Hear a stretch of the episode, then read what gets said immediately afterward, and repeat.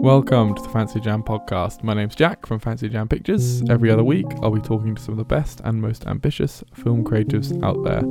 This week, I have an interview with a friend of mine, Miriam Raja, who's a fantastic director of uh, some short films. Uh, she's also studying at the National Film and TV School in an MA in directing. Uh, it's a great interview. We touch on the st- types of stories that Miriam likes to tell, how she finds the people that she works with, how she got started in film production, and any advice she has for those that are starting out or those that want to apply to the NFTS. I do hope you enjoy the interview.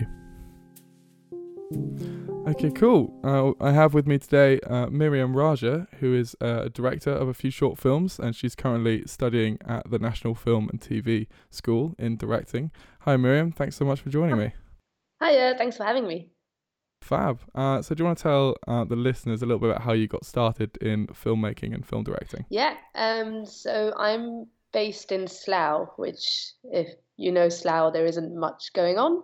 Um. But one summer, um, I was 14 years old, and I just googled like um, activities Slough, and there was like a summer, uh, a couple of summer courses happening. So I found out one of them was like a filmmaking course, and never having really done any filming or you know I had no experience in that, but I just signed up for it. So my first introduction to it was through a youth filmmaking course, which was run by a local production company. That production company is Resource Productions, whom I'm still in touch with. So it's been 10 years and they've helped um, actually since that day they've helped me on almost every short I've done. So yeah, I mean it's it was incredibly lucky in that sense, but once I'd done the course and made my first short, I then went away and started making more and more short films with friends.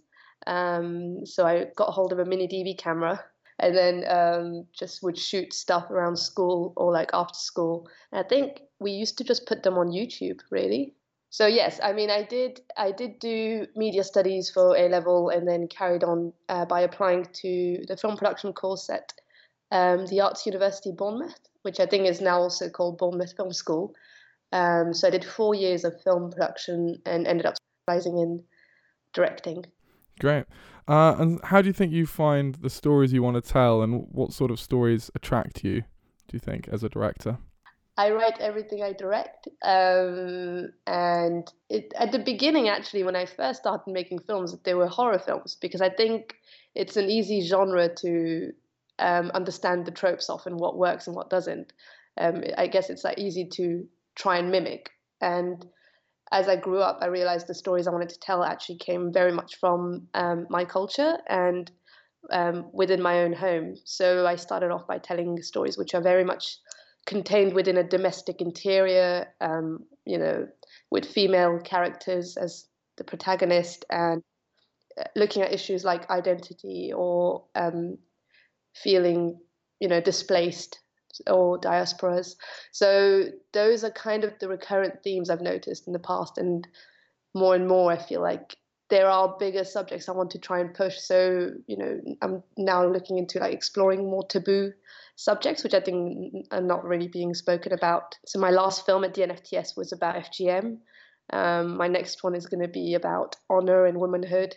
So yeah, I think gradually I I began to understand what my interest was in and sort of hone in on that a bit more. Yeah, absolutely. Uh, from watching some of your shorts online, you get a sense that uh, your films are very much, as you, as you mentioned, uh, driven by character, and they feel very personal. Often regarding a character feeling out of place with a with a certain element of their culture. Mm. I was wondering what what is it that kind of draws you to those stories, and and you, you kind of touched down a little bit, but if there's anything you think that that you know draws you to telling those stories above you know going for something a bit more genre like the horror film DV camera routes that you you started making? Yeah, I think um, a lot of it stems from wanting to explore a specific um, type of feeling, and um, sometimes my characters are quite helpless, so they'll be in a helpless situation where you know there isn't it's not very plot driven, and traditionally you might say that they are passive characters, but I think because a character is trapped, it doesn't mean they're passive. Um, so I, I'm really interested in the feeling of um, it's actually an Urdu word which is not really translatable in English, which is ghutan, and that it's hard to translate, but it kind of means suffocation. Um, so I became really interested in exploring that and getting that feeling across, but through through the short films, making affecting an audience in that way. So I'm not saying I'm always like suffocating myself, and I want an audience to feel that way as well. But I I think that's why I'm, my films are not so heavily plot driven, or I wouldn't like stick by, you know, the basic rules of writing in that sense. It becomes more of an experience, I think, where you have to completely experience what the character is experiencing. So yeah, it would it they're very you know they're very much our stories which stem from characters in certain situations rather than a whole wide world around them. Yeah. Now you mentioned that uh, you write all of your scripts, and I was wondering if you want, if I could talk a little bit about your process as a director, um, and how you separate sort of the responsibility as a writer, uh, and your role as a director, and and what the sort of first things you do as a director when you approach uh, the script? Most of the times, I will start with an image. So there'll be one particular image that plays in my mind over and over, and you know it'll stick in there for months and months, and then I'll realize I need to write something based on that. And um, I think there's usually a danger where some directors will like want to keep their writer hat on and not take it off till just before the shoot. I try and write I, I actually write quite plainly, so scripts are not very heavily detailed, and I think that can also be a flaw in a director where you, you think you know you you think you know exactly how you're going to shoot it, so you can like skip out details, but it's really important for the crew to know what you want to do. I'll write a script and I kind of cheat where I write in a way where scenes can be bookended and I know I can then shift them in the edit. So I end up usually rewriting in the edit with the editor and throwing the script out once you've shot it, throwing it out completely. And usually, you know, the editor will do something completely different and use a scene from the middle as the opening scene or whatever, which I always find is so much more exciting. And that's what I did with, yeah, quite a few of my shorts actually, and it made them even better. But it's allowing yourself that flexibility from the writing process. You just need to know exactly what your scene is about. Then you know where it might fit in in the story as a whole. And on set as well, I'm I'm really open to letting the actors come up with their own lines or shifting lines or you know trying something completely different. So to me the script is always just it's not to say the script is not important but i, I use it more as a guide than or like the skeleton and then we'll flesh on set and finally you know reflesh it maybe in the edit. Yeah absolutely. To, to build on that idea and you talked about having a very fruitful uh, working process um, with your editor how do you build your team and, and how do you choose which hods you want to work with and, and how do you ensure kind of as a director you have uh, a fruitful and kind of collaborative working relationship with them? Uh, so, so through meeting Resource Productions, there were, you know, there was another group. There was basically a group of us as young filmmakers, and we made films together. And then once I went to the Arts University Bournemouth, I met people there, and they, you know, you, you see who you get on with, and you kind of stick with the team. So I think that's the beauty of sort of community, like community groups like these or courses like this, where you have immediate open access to other creatives. And at the NFTS, for example, there's only eight people in each course. So you know already everyone's incredibly talented. It just becomes about who who you get on with and who kind of wants to tell the same stories as you. I do tend to prefer to work with people I've worked with before. And I do think it's quite rare to find, you know, those sort of gems that you want to keep around you. But what happens is you just, you know, the level of communication you have between you, the two of you, would it just becomes so much more to the point, and they know exactly what you're trying to say without you having to say it. Um, so I do think, do definitely think finding a really good team, um, and yeah, I would say it's a team, not a crew. Like it's it's they are there just as important as you are. But in terms of finding them, I would I would just say it's about making sure you spend a lot of time with someone and ask questions beyond the project you're making. So really finding out what their taste might be, what kind of makes them go. And it's always interesting to see what someone might find speaks to them in a script. Because if my script is very much so, mm. it, they're quite personal. So they'll be about a culture I know, but not necessarily someone else. But if they can still find something that, you know, gets them going, then I think that's a good sign.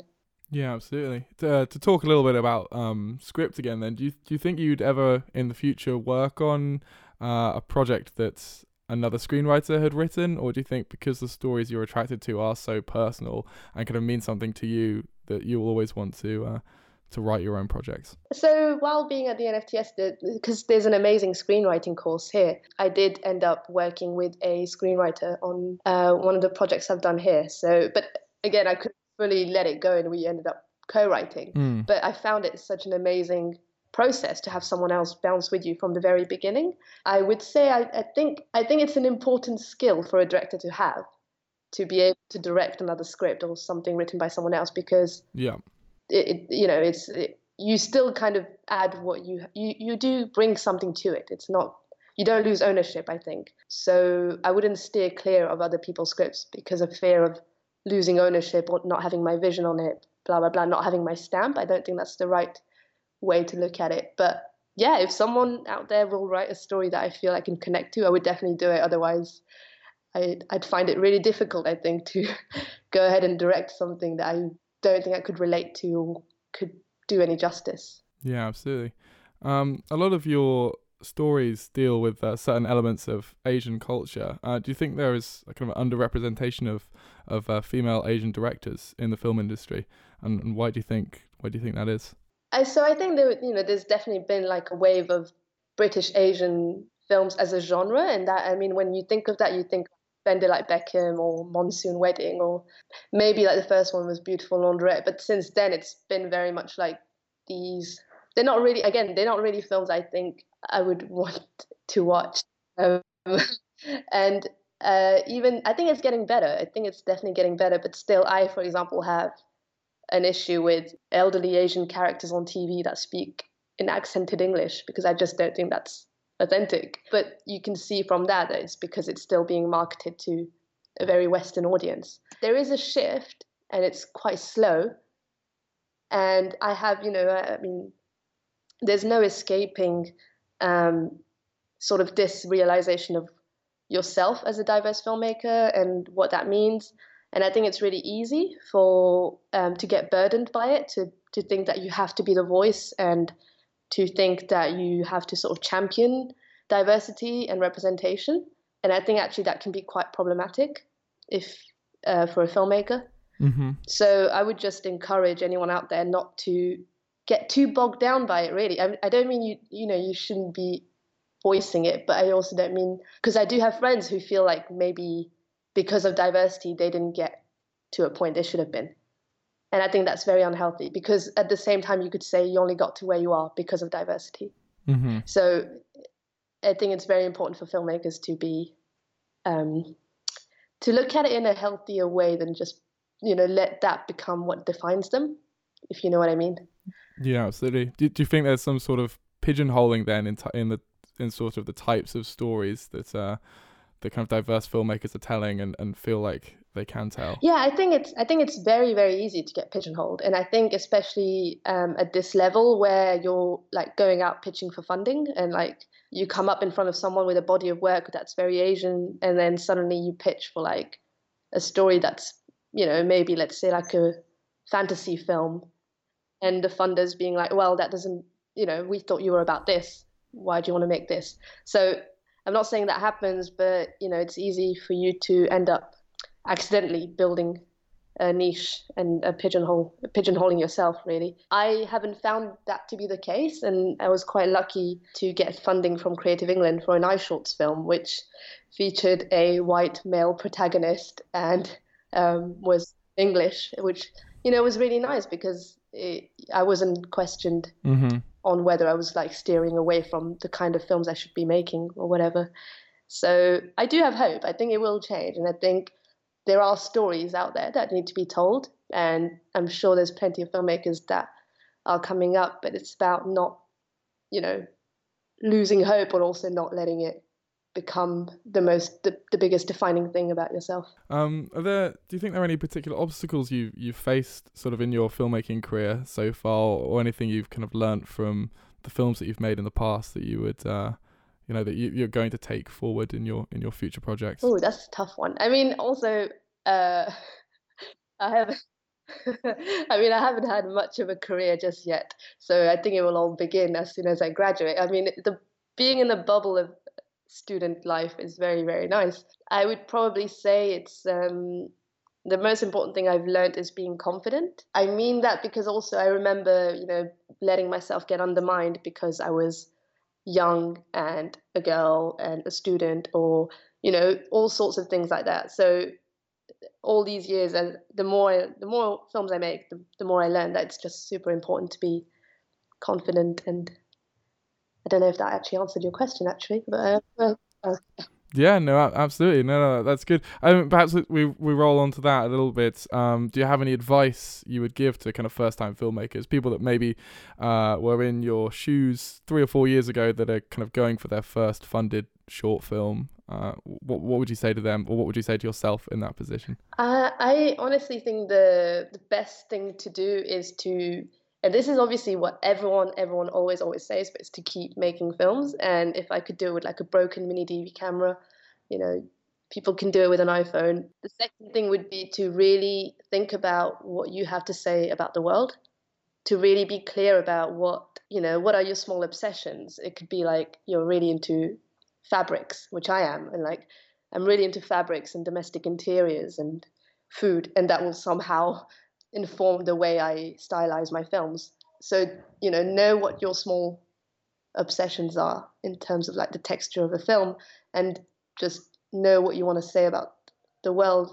If you are a director or writer, know what you have to say about the world and why you want to be saying it because everyone has everyone has a completely distinctive voice, but you need to be able to know what that is. And finally, my last point would be be proactive. Like, yeah, absolutely just be proactive. There are so many websites and like Facebook groups and events, and it's just about, and it takes time, but it's like I used to, you know, try and go to all these film festivals and submit my films to absolutely everything I could back when it was free, and um, go to like networking events and just meet with people and keep contact and like email in and stuff. So it's definitely about being proactive. And also with the internet, it's just so much easier now. I'm saying that as if I come from an age of no internet, but it's true. Everything's out. Everything's out there on the internet. You know, it is possible to find these opportunities and the film festivals and and networking and um, yeah, everything's just a Google away. Yeah, it is. It literally is. I mean, it's a lot of googling, but it's it, there's like newsletters and stuff, and there's there are more and more schemes out there. I think now. So it's about applying to everything, and you will like get rejected. What like sixty percent of the time, maybe seventy percent, but it doesn't. You know, once you get one thing, it'll it'll snowball. So it's about mm-hmm. not giving up. That's it. Persistence, the most important skill for any filmmaker to have. I want to talk a little bit about the NFTS. Um, how did you kind of get to know about the school, and how did you become involved and end up studying on the on the directing course? Yeah, um, it's quite an unusual story, I guess. Uh, but uh, my graduation film from Bournemouth, which is Tehzeeb. Um, so after I graduated from Bournemouth, I just sort of went freelance, aka sadly unemployed, for about a year. And um, I was also then, luckily, I got the the funding to make an iShort. So I was just sort of focusing on that. Uh, so a year later, Tehzeeb was nominated for a um, RTS award.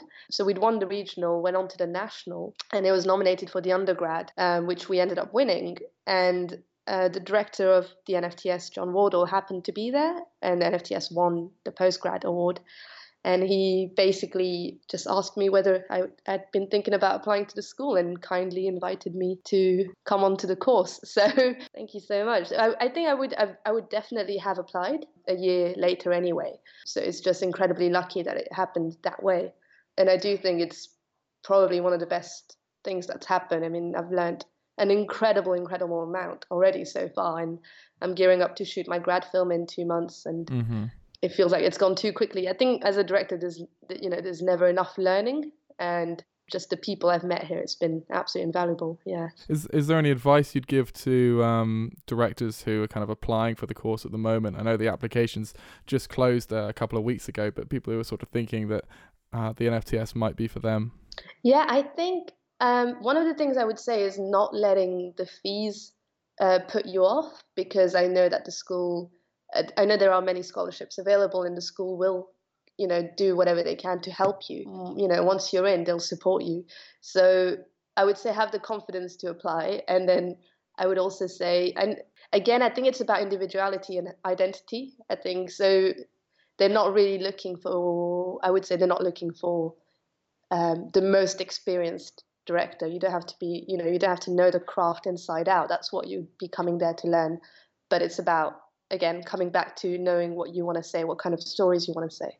So I would focus on that yeah. Uh, fab. So you mentioned um, obviously your graduation film, which is coming up in uh, a few months. But what else is next for you? Do you have anything on the horizon, maybe longer term, or, or any kind of future plans? Uh, so I've I've begun talking to agents, and hopefully I'll be signing with one quite soon. And then fantastic, congratulations! That's great. So hopefully they'll they'll kind of know what to do with my career. Um, I, I don't do music videos and commercials actually, which um, I, quite a few of my uh, director friends do do. I know you can make you know a career out of that, or at least mm-hmm. you know pay rent with that. But that's not something I've done. Um, I'd be open to trying commercials, definitely.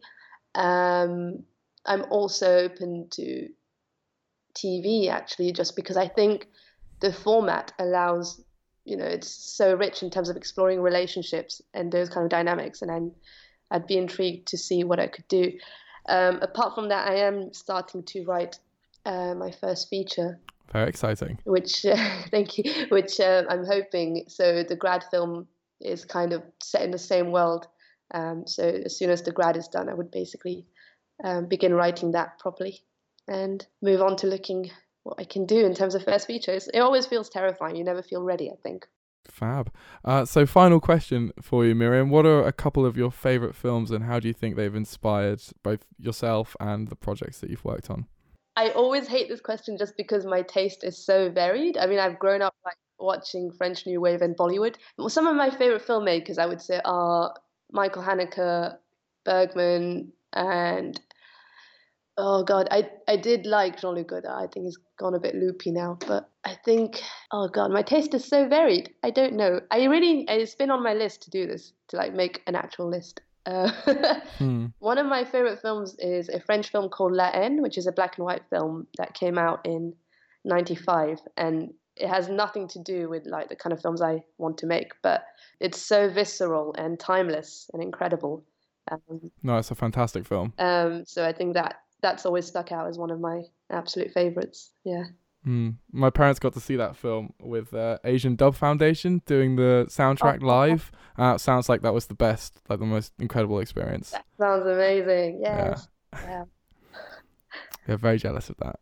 You know what? I mean, because I, I go to film festivals as well just to watch films, uh, even if I don't have one in. And one of my favorites has been like Sarajevo, and I've seen so many incredible films there. But short films as well. I what I actually that would be another piece of advice is to like watch short films because you do end up learning so much more. And I think short films are a you know it, you you could say it's a, it's like a different it's a completely different format yeah um, and you do learn quite a bit about the structure and what works plot wise with short films so i would recommend people to go out and watch shorts if they can especially because you can find them so easily online favorite films Hmm. I mean, obviously, everyone will cite Bicycle Thieves because it's also a timeless classic. I just, I love the elegance of the way this tragedy is told. There's no melodrama, and yet I always end up in complete tears at the end of it. Um, and another director I'm really, really fascinated by is Andrei Zvyagintsev. He's a Russian director who last year released Loveless, which I don't know if you've seen, but ah, it's on my list. Yeah, it's incredible, and all his early work is absolutely, absolutely incredible. But there's something about Russian filmmakers, I think, anyway, which the depression of it, I really speaks to me. I think, but. Uh... well, thank you, Miriam. Thank you for taking the time to talk with me. Thank you. Thank you. Uh, I will put a link to some of your short films in the description down below. So if you haven't seen any of Miriam's work, I do suggest that you take a look. Thanks, Miriam. Take care. Thank you so much. And there we have it. I do hope you enjoyed my interview with Miriam. Do check back in a couple of weeks where I'll be talking with Ben Mallaby, who is a comedy director and has recently released a short film called Elderflower. We talk a little bit about working in comedy and working with stand up comics as writers and lead performers. Uh, it's a great interview, so do check back then. Thanks very much. Take care.